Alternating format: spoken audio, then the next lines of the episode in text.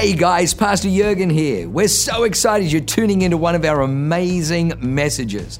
What you're about to hear is going to be fresh, it's going to be real, and it's going to be powerful. It's going to help you to grow stronger in your walk with God. It's going to put faith on the inside of you.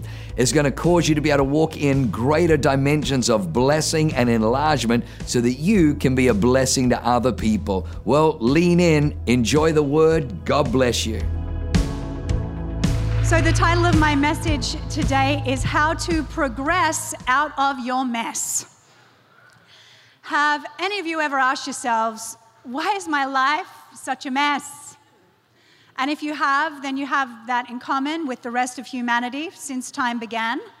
Um, but I want to I want to share a story really that is all about the, the cycle of what our walk with God or our journey with God looks like when we come to the Lord. And we're in a season right now where I was telling the first service, it's like God got a snow globe called the earth and he shook the whole earth at once. And everything that could be shaken was shaken, and only those things which were true and life giving and real remained. Everything that was a veneer over a decaying platform or fraudulent or a lie or a pretense was exposed for what it really is. And God's doing an incredible work in the earth. And really, I believe, getting the church ready for the harvest that is about to come into the church. So, before God can bring a whole lot of messed up people that that need to, to have a revelation of Him and get discipled into His house, He has to deal with His house first. God, God is not a virtue signaler. He doesn't project on everybody else and tell them, you need to clean up your house. He takes responsibility first for his own kids, for his own house. Uh, the, I think that the definition of virtue signaling is pointing out in everybody else what they need to change and not taking responsibility for your own life. God is not a virtue signaler, He is virtuous. And in any move of God, He always deals with His house first. That's why we're seeing rumblings and shakings and things shifting in, uh, in churches all over the world. But whatever God does in the macro, in the large scale, He does also in the micro. So this message is about you today. This is all about you. How to progress out of your mess. I'm going to be reading about one of my favorite Bible characters. His name is Gideon. His story is found in the book of Judges. And out of all the, the heroes and heroines in the book of Judges, Gideon would have to be my favorite. Followed closely by Jael, who took out an enemy with a tent peg. She's definitely up there in the Hall of Fame. But I love Gideon because I feel like his, his story represents best our story as we journey through life with God. And so I want to break down Gideon's story into three parts, and you'll find that these three parts are true for Gideon and true for every believer. The encounter we have with God, the obedience we show to the leading of God, and then the assignment that we allow ourselves to carry given from God. So we're going to break it up into those three scenes. If your life as a Christian was a movie, it would be broken into three scenes the encounter, the obedience, and the assignment. So we're going to start with the encounter. We're gonna, I'm just going to read to you from Judges chapter 6, verse 1 to 6. Here it reveals the mess. How do you progress out of your mess? Well, here is the mess that Gideon and the Israelites were in says in Judges 6, starting in verse 1. Then the children of Israel did evil in the sight of the Lord. Here they go again. So the Lord delivered them into the hand of Midian for seven years. This is how I know God is a really good dad. Because he doesn't rescue his children out of their mess per se. Eventually he gets there. But he allows them to live in the reality of the consequences of their choices to show them there is a better way to live. This is good parenting. If we become snowplow parents and save our kids from every crisis they go through and don't let them lie in the bed they make, then they won't learn. And this is, this is what God is doing here. And then the hand of Midian, their enemy, prevailed against Israel. And because of the Midianites, the children of Israel made for themselves the dens, the caves, and the strongholds which are in the mountains. So these are God's sons and daughters. The Israeli people who were marked by God as his children, and they are living far beneath their mandate and their commission to be influencers, to be chief amongst the mountains. So it was whenever Israel had sown that Midian would come up, and also the Amalekites and the people of the east would come up against them.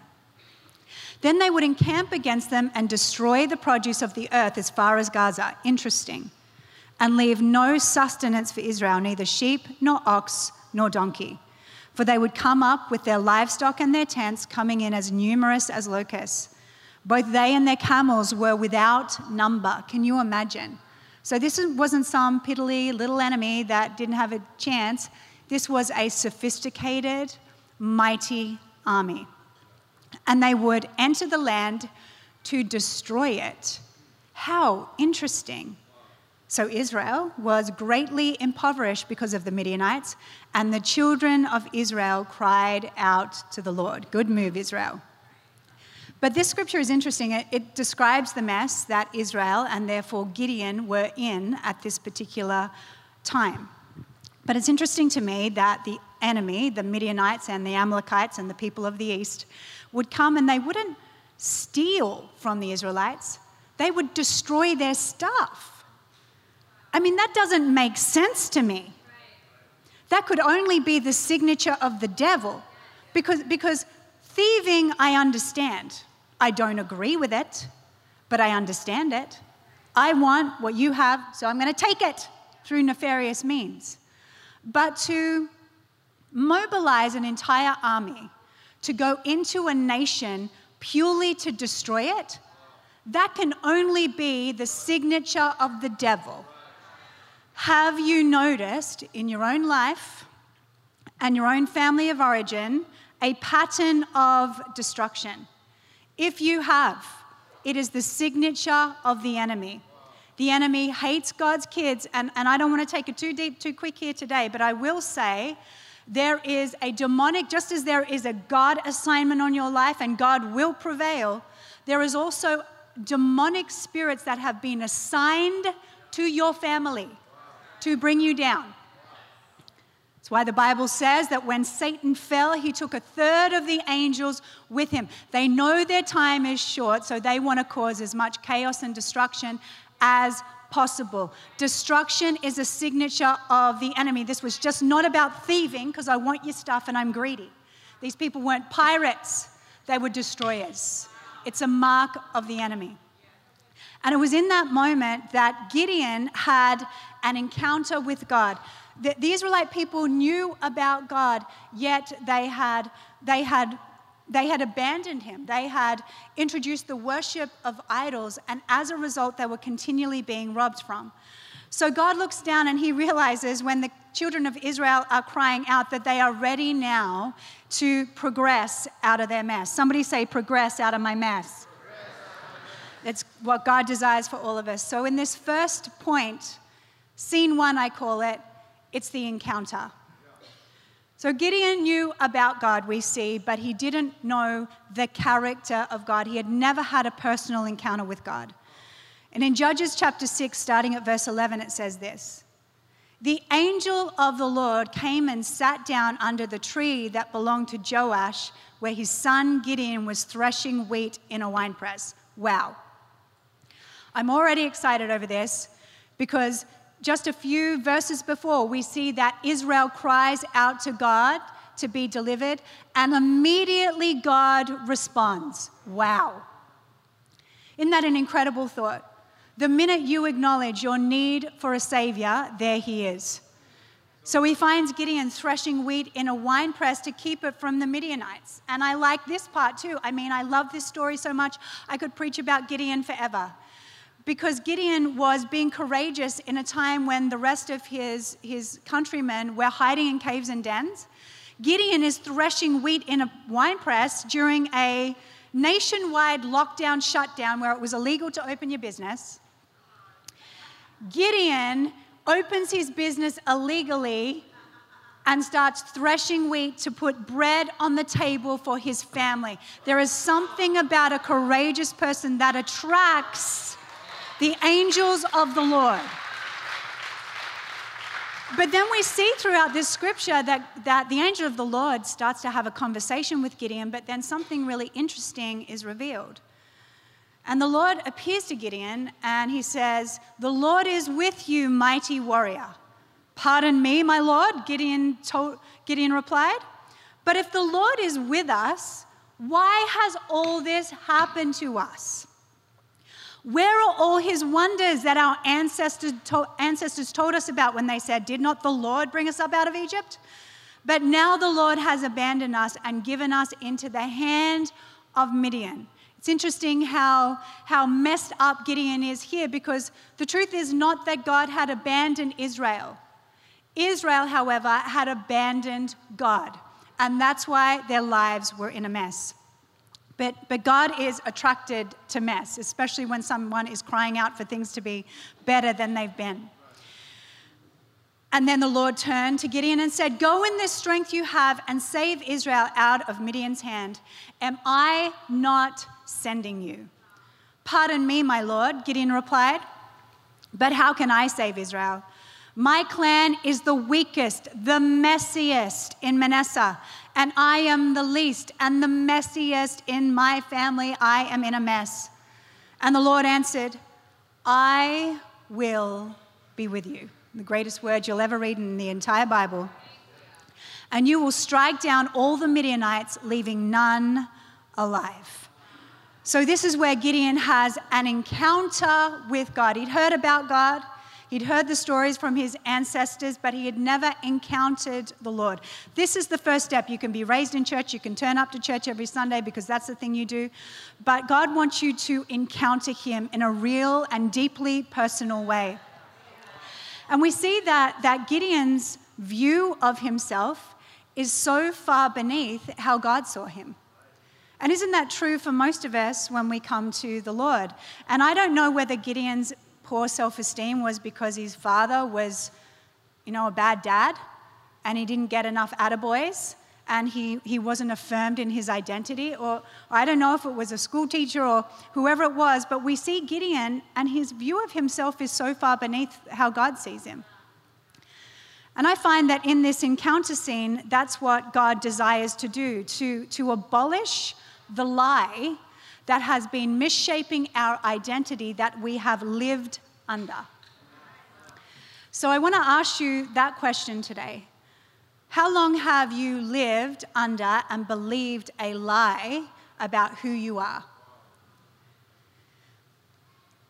Oftentimes, it's not the strangers that speak things over us that carry a weight of oppression and linger on our soul throughout our life. It's actually the people in our own household.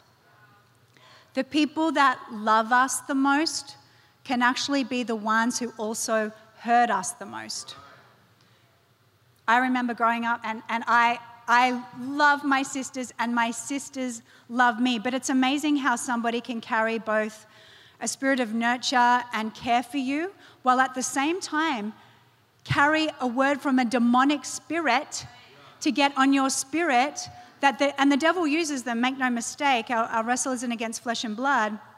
But that word hits you, and you end up growing up under that lie and believing your, things about yourself that aren't actually true.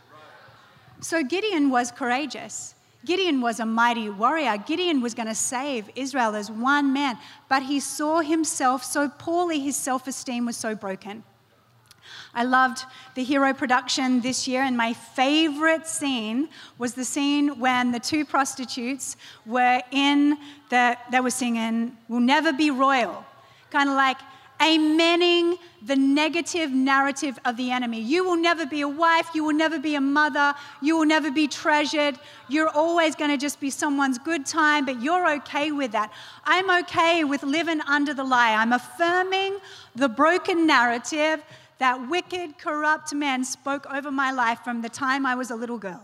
But then, but then, the devil doesn't count on the angel of the Lord coming like the angel of the Lord came to Gideon.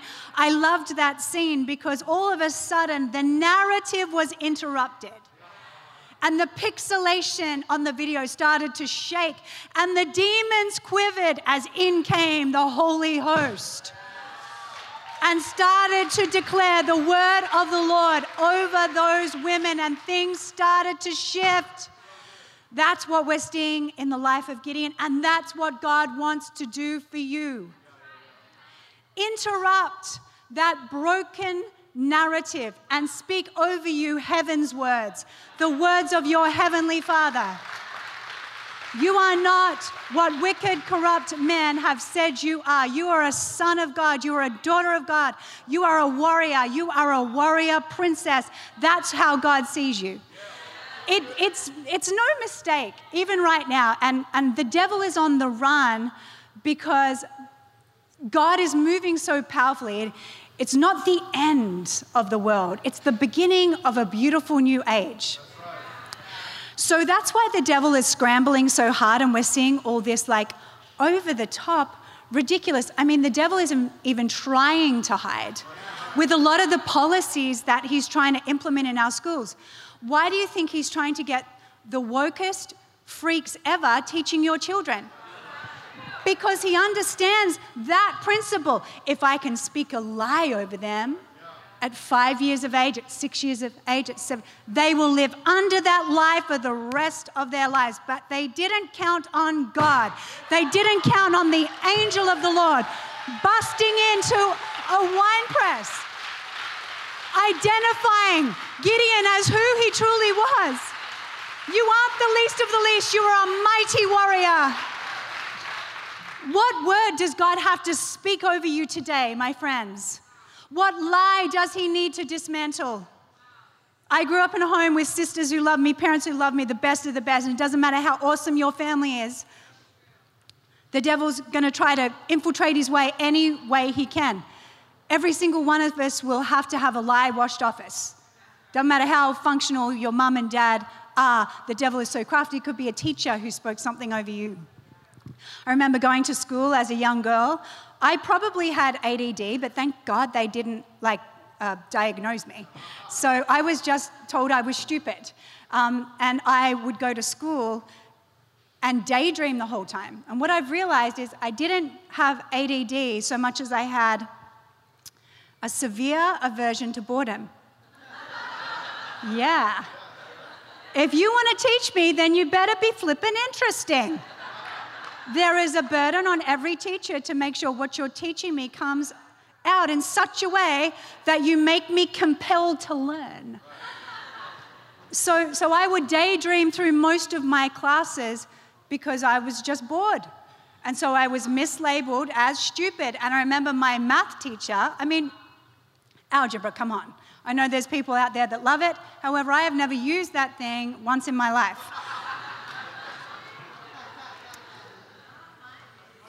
But I'll say this I had a teacher who spoke a word over me, and he said, Are you sure you're a Gray girl? Before I was Leanne Matthesius, I was Leanne Gray, and I have four sisters who were all incredibly intelligent and very good at math and science and all the things, and I was just a daydreamer. Uh, I used to sit in class and daydream about how many babies I would have and what I would call them, and what, I'd be off in other planets, like, you know, fighting wars in my head and doing all these fun things. Are you sure you're a Gray girl? Gray girls are smart. And I remember sitting under the weight of that and then living under or living down to that lie for a very long time in my life, believing I was stupid. And then I would find myself affirming it, you know, telling blonde jokes because I want to tell you I'm stupid before you tell me I'm stupid, right? So insert your story there. What lie have you believed that the Lord needs to wash away from you? Because you know what the stupidest thing I ever did was? Believe I was stupid for, for longer than for a really long time. I lived under a lie. I lived down to a lie for a really long time until I had an encounter with God. And I let Him into those places of brokenness where corrupt and wicked people had spoken over things over me that were not true, that were sitting on my soul like a stain. And I had to come to Him and allow Him to wash it away. And my life has, has changed incredibly since that moment. So, in this first encounter scene, we, God, we see God come and He washes us. I would say to you today be really careful about, as an adult person specifically, what words you allow to penetrate your soul. I still have people trying to stick stuff on me, and I'm like, nope, not taking that, not taking that, cancel, I reject that, I'm not taking that. Now, I sometimes, I'm not that extra, I don't like say it out loud. But but there are times I will go home and, careless words were spoken. And remember, it's, it's usually the most unexpected places. Stranger in the street, who cares what they say? But when it comes from a husband or a wife, or a brother or a sister, or even, heaven forfend, a pastor sometimes, like you've got to go home and allow the Lord to wash you. That's why when I'm in my car, I actually don't listen to, to music that doesn't have heaven's message oh, you're just being legalistic. No, this isn't about legalism, this is about liberation. I, this isn't, all things are, are, permissible, but not all things are beneficial. So when I'm in my car, I don't want to be listening to apple bottom jean jeans, boots with the fur, with the fur. I, I, I want to get the words of heaven in my life because I live in a world that wants to slime me with its icky lies on the daily. So I want to I want to hear the, the, the words of heaven. I want to sit in my, my car and sing, Protector, you never, never, never let me go. I come out of agreement with the lie that you have left me on my own. I am not alone.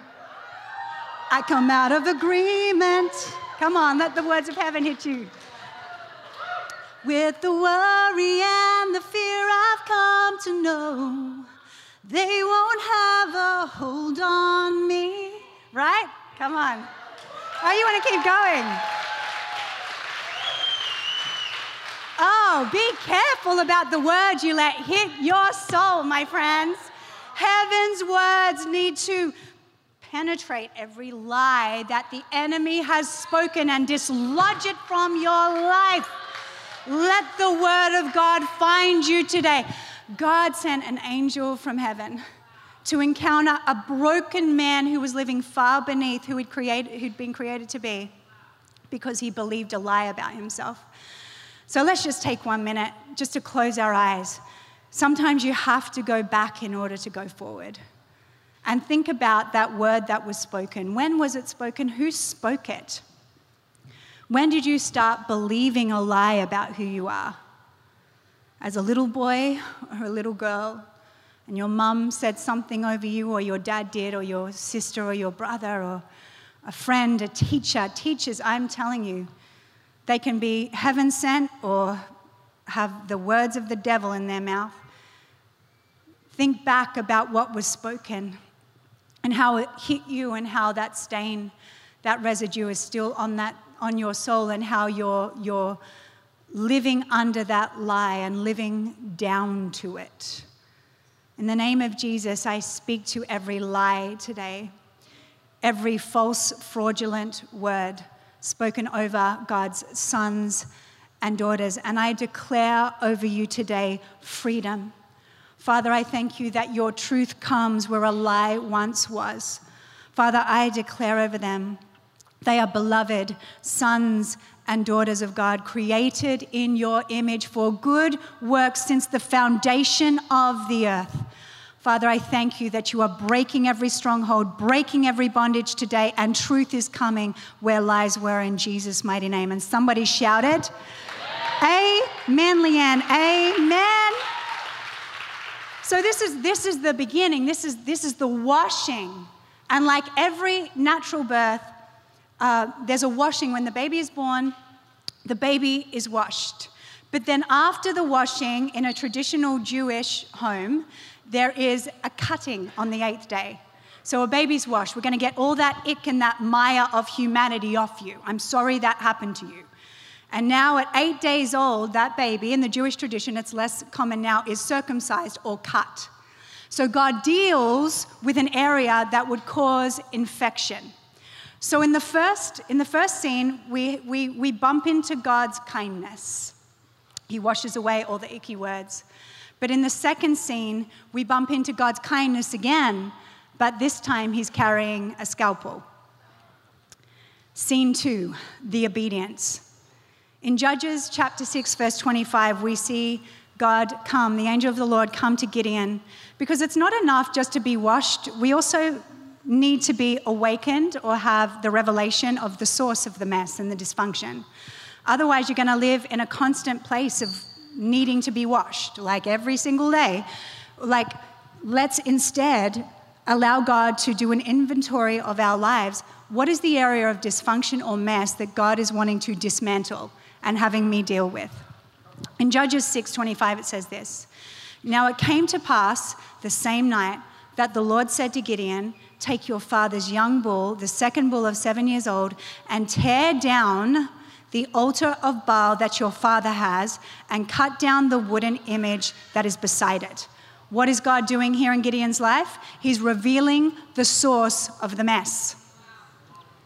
We have a lot of Christians, they come to church, and every single Sunday they need to be washed and reaffirmed. And I'm not saying that we won't have to do that throughout our Christian life.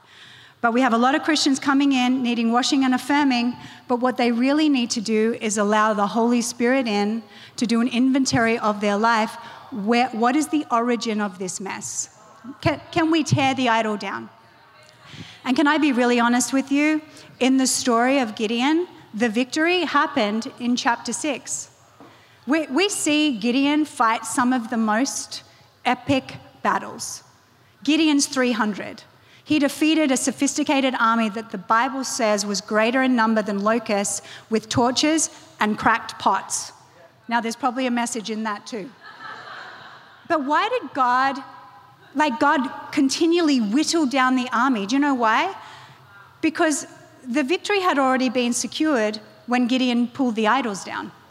The battle was kind of now, this was theater, this was superfluous to the situation. Have you ever wondered why God said the battle belongs to me? It's because when we are obedient, the rest is up to God. You do your job, God will do his. The battle belongs to the Lord, but the obedience belongs to us.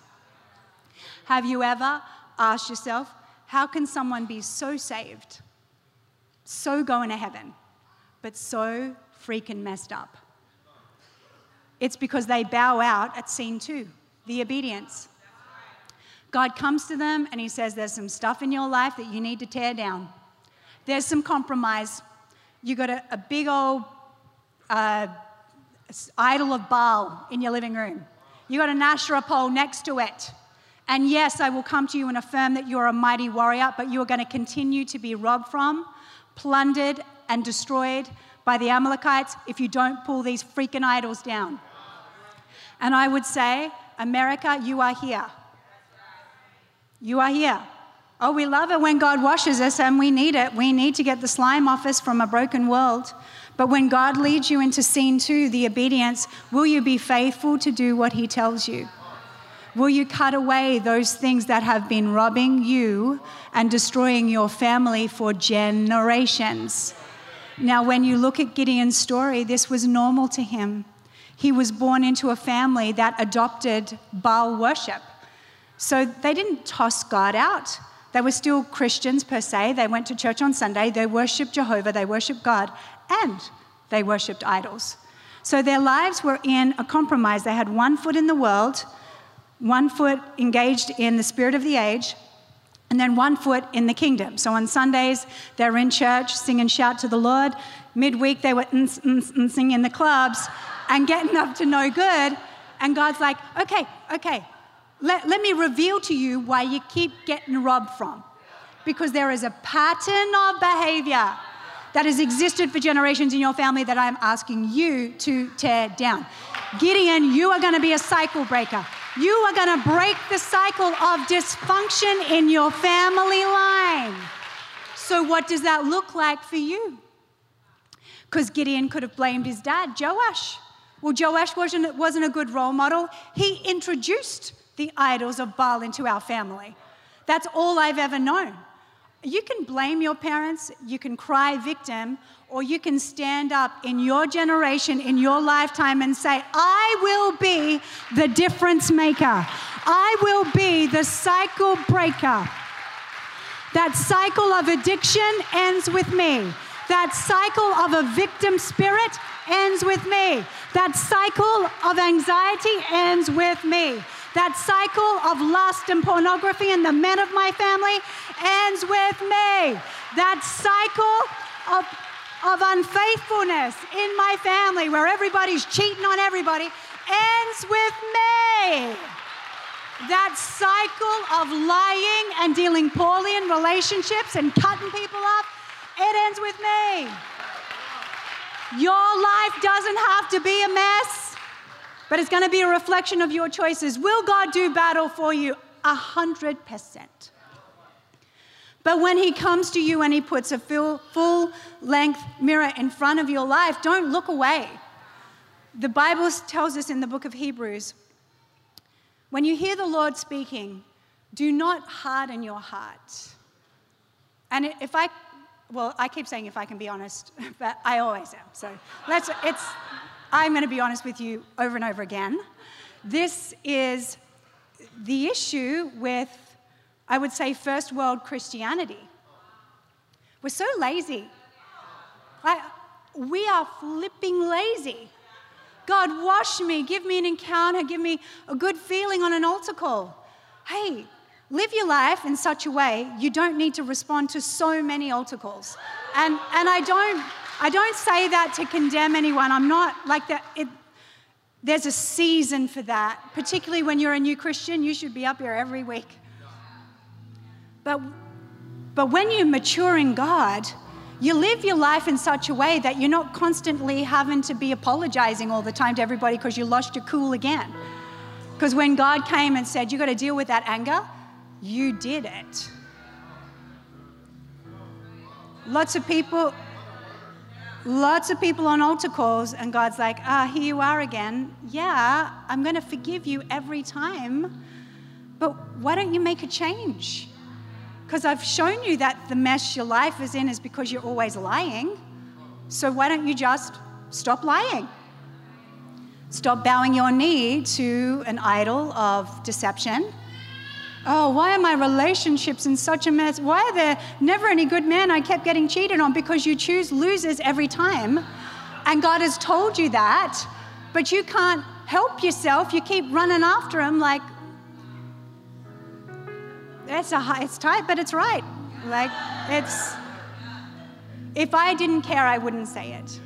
I, I say it because I care, because I'm astounded at the state of the church in the world. We're so messy in so many cases, and it shouldn't look this way. When, when God brings in the messy world, let them not find a messy church who is just as jacked up as they are. How, how do I deliver somebody from the bad choices that they make relationally if I'm constantly doing it? How do I deliver women from the, the, the culture of gossip and backbiting? And if I do it, and when I was a young Christian woman, God, I had an encounter with God like this, like Gideon did. And he came to me and, and he said, I want you to be obedient to me, Leanne. I want to cut something out of your life. I want to cut gossip out of your life. I'm like, all right, then go ahead, God. And he said, You're not allowed to watch The Real Housewives. I used to love watching The Real Housewives. I loved it. Other people's drama, awesome. and the gossip magazines. He's like, "You've got to cut that out because if you're going to be a deliverer from women, of women who are in bondage to that spirit, you can't be entertained by it. So I had to be obedient. And I know it's just a little thing, but I'd go to I'd go to the store, and I was used to going to the store and doing my groceries and seeing, you know, all the trashy magazines, grabbing a couple, and then sitting down and relaxing, being entertained by the most depraved parts of female culture. And I felt God say, you don't you don't get to do that anymore. If you want to be a difference maker, if you truly want to influence women, then you got to cut that out of your life. And I was obedient. I'm telling you, I see those magazines right now and they just look like a really bad pastoral care meeting. Like, I do not even, nothing about it entices me.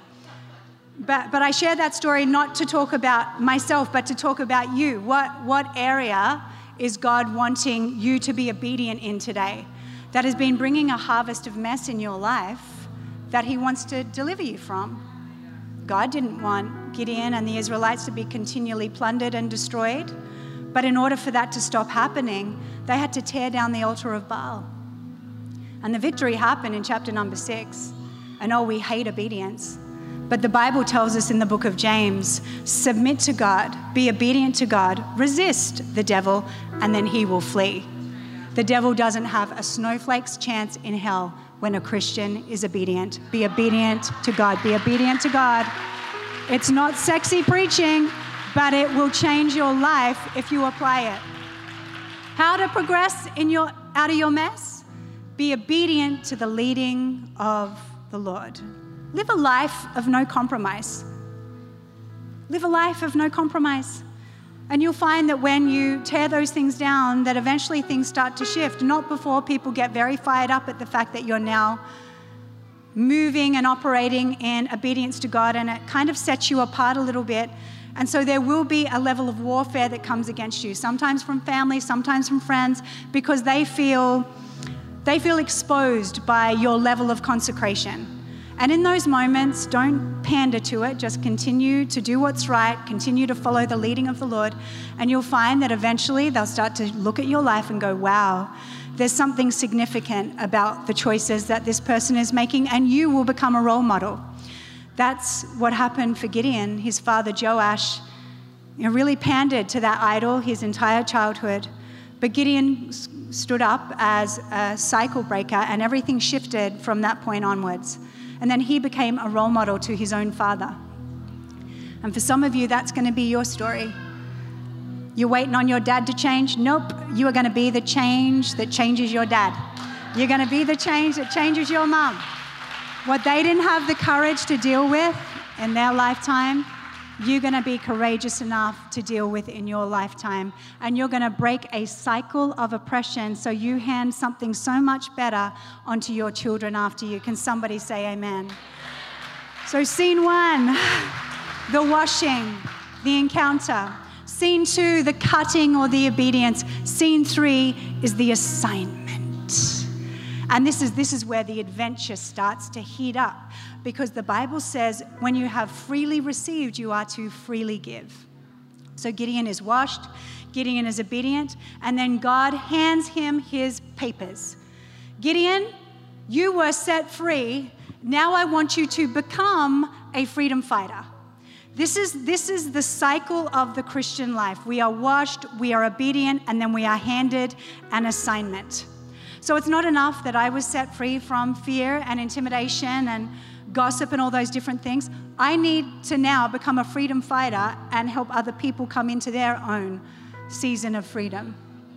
I love the story of uh, Harriet Tubman, one of the greatest American history heroines. She was uh, a slave who was freed. But what makes her story so remarkable isn't that she was a slave that was freed, because there are a lot of slaves that were freed. It's that she was a freed slave who freed slaves. She's a hero today because she set other people free, not just because she was set free, but because she set other people free. So when she was set free, they said, All right, Harriet, start a new life, forget about the past, get a job, start a family, do all the things. She's like, How can I? How can I sit here in this prosperity and this freedom when I know I have brothers and sisters back there who are still in the bonds of slavery? And she went back and she got the keys of her freedom and she unlocked the doors and the cells of many other men and women after her. She received her heavenly assignment.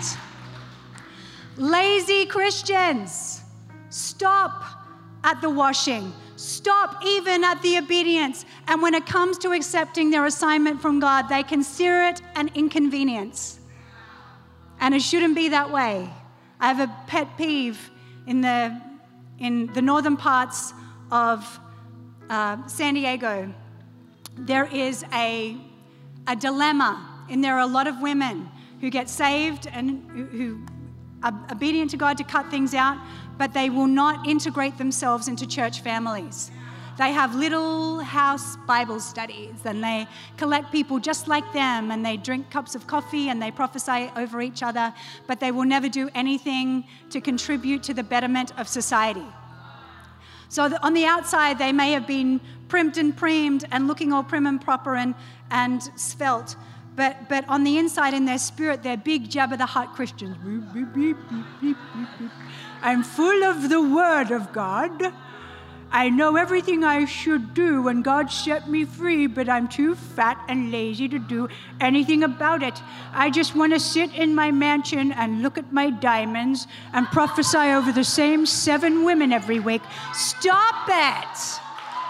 That's selfish Christianity. You were created to be a river, not a swamp. Why does your life stink? Because there isn't an outflow. There's got to be an outflow. There's got to be an outflow. Freely you have received. Now freely give. Freely give.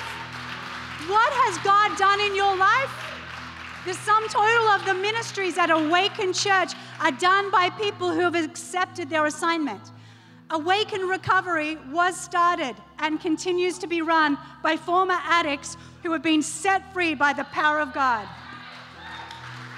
They received their assignment. Don't be selfish. The Bible says this. I love this in Galatians chapter 5, verse 13. It says, For you were called to be free, brothers and sisters. Only don't use your freedom as an opportunity to serve yourself, but to serve one another through love. Every single person sitting here, you're going to go through the same cycle that Gideon went through the washing, the cutting, but then receiving those papers from God. What has He called you to do? It's not enough that I turn up to heaven and say, Oh God, you set me free. Thank you. I no longer am crippled or bound to fear or intimidation or a lie about myself. Thank you. He is going to want a, a return on that investment. He's going to say, Leanne, I set you free. Now, now show me what you did with your freedom. Did you bury that one talent? and now you're presenting it to me all dirty and not reproduced? No. I'm going to say to him, Lord, you set me free. You freed me from the bonds of those wicked things, bowing my knee to idols. Look what I have done with what you put in my hands. I have reproduced and multiplied what you invested in me.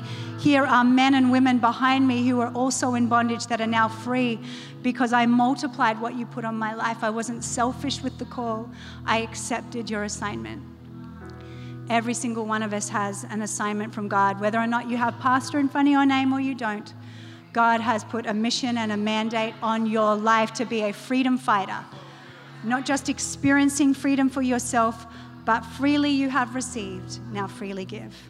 All right, stand to your feet. That's enough for you to chew on right now. I go, yeah. It's the circle of life. So many of the old ways and the broken thinking and the just fruitless works that the church and Christians have engaged in for, for too long are being dismantled. And the purity of the gospel is coming back to the forefront again. Praise God. Because there is a world out there that doesn't need selfish, me centered Christianity, but someone who comes to the Lord, has an encounter with God, allows himself to be washed so they think and see rightly and then obedience so they have a testimony. I have a testimony. I was where you were. And now I'm going to help you unravel yourself out of the messiness of the world. Lift your hands to the Lord. Father, I thank you for this church. I thank you for the call and the assignment on each and every single person's life. Father, wherever they may be in the journey, Father, wash those who need to be washed. Father, stand with those who need to take a step of obedience. And Father, put a fire in the belly of those who need to accept their assignment today.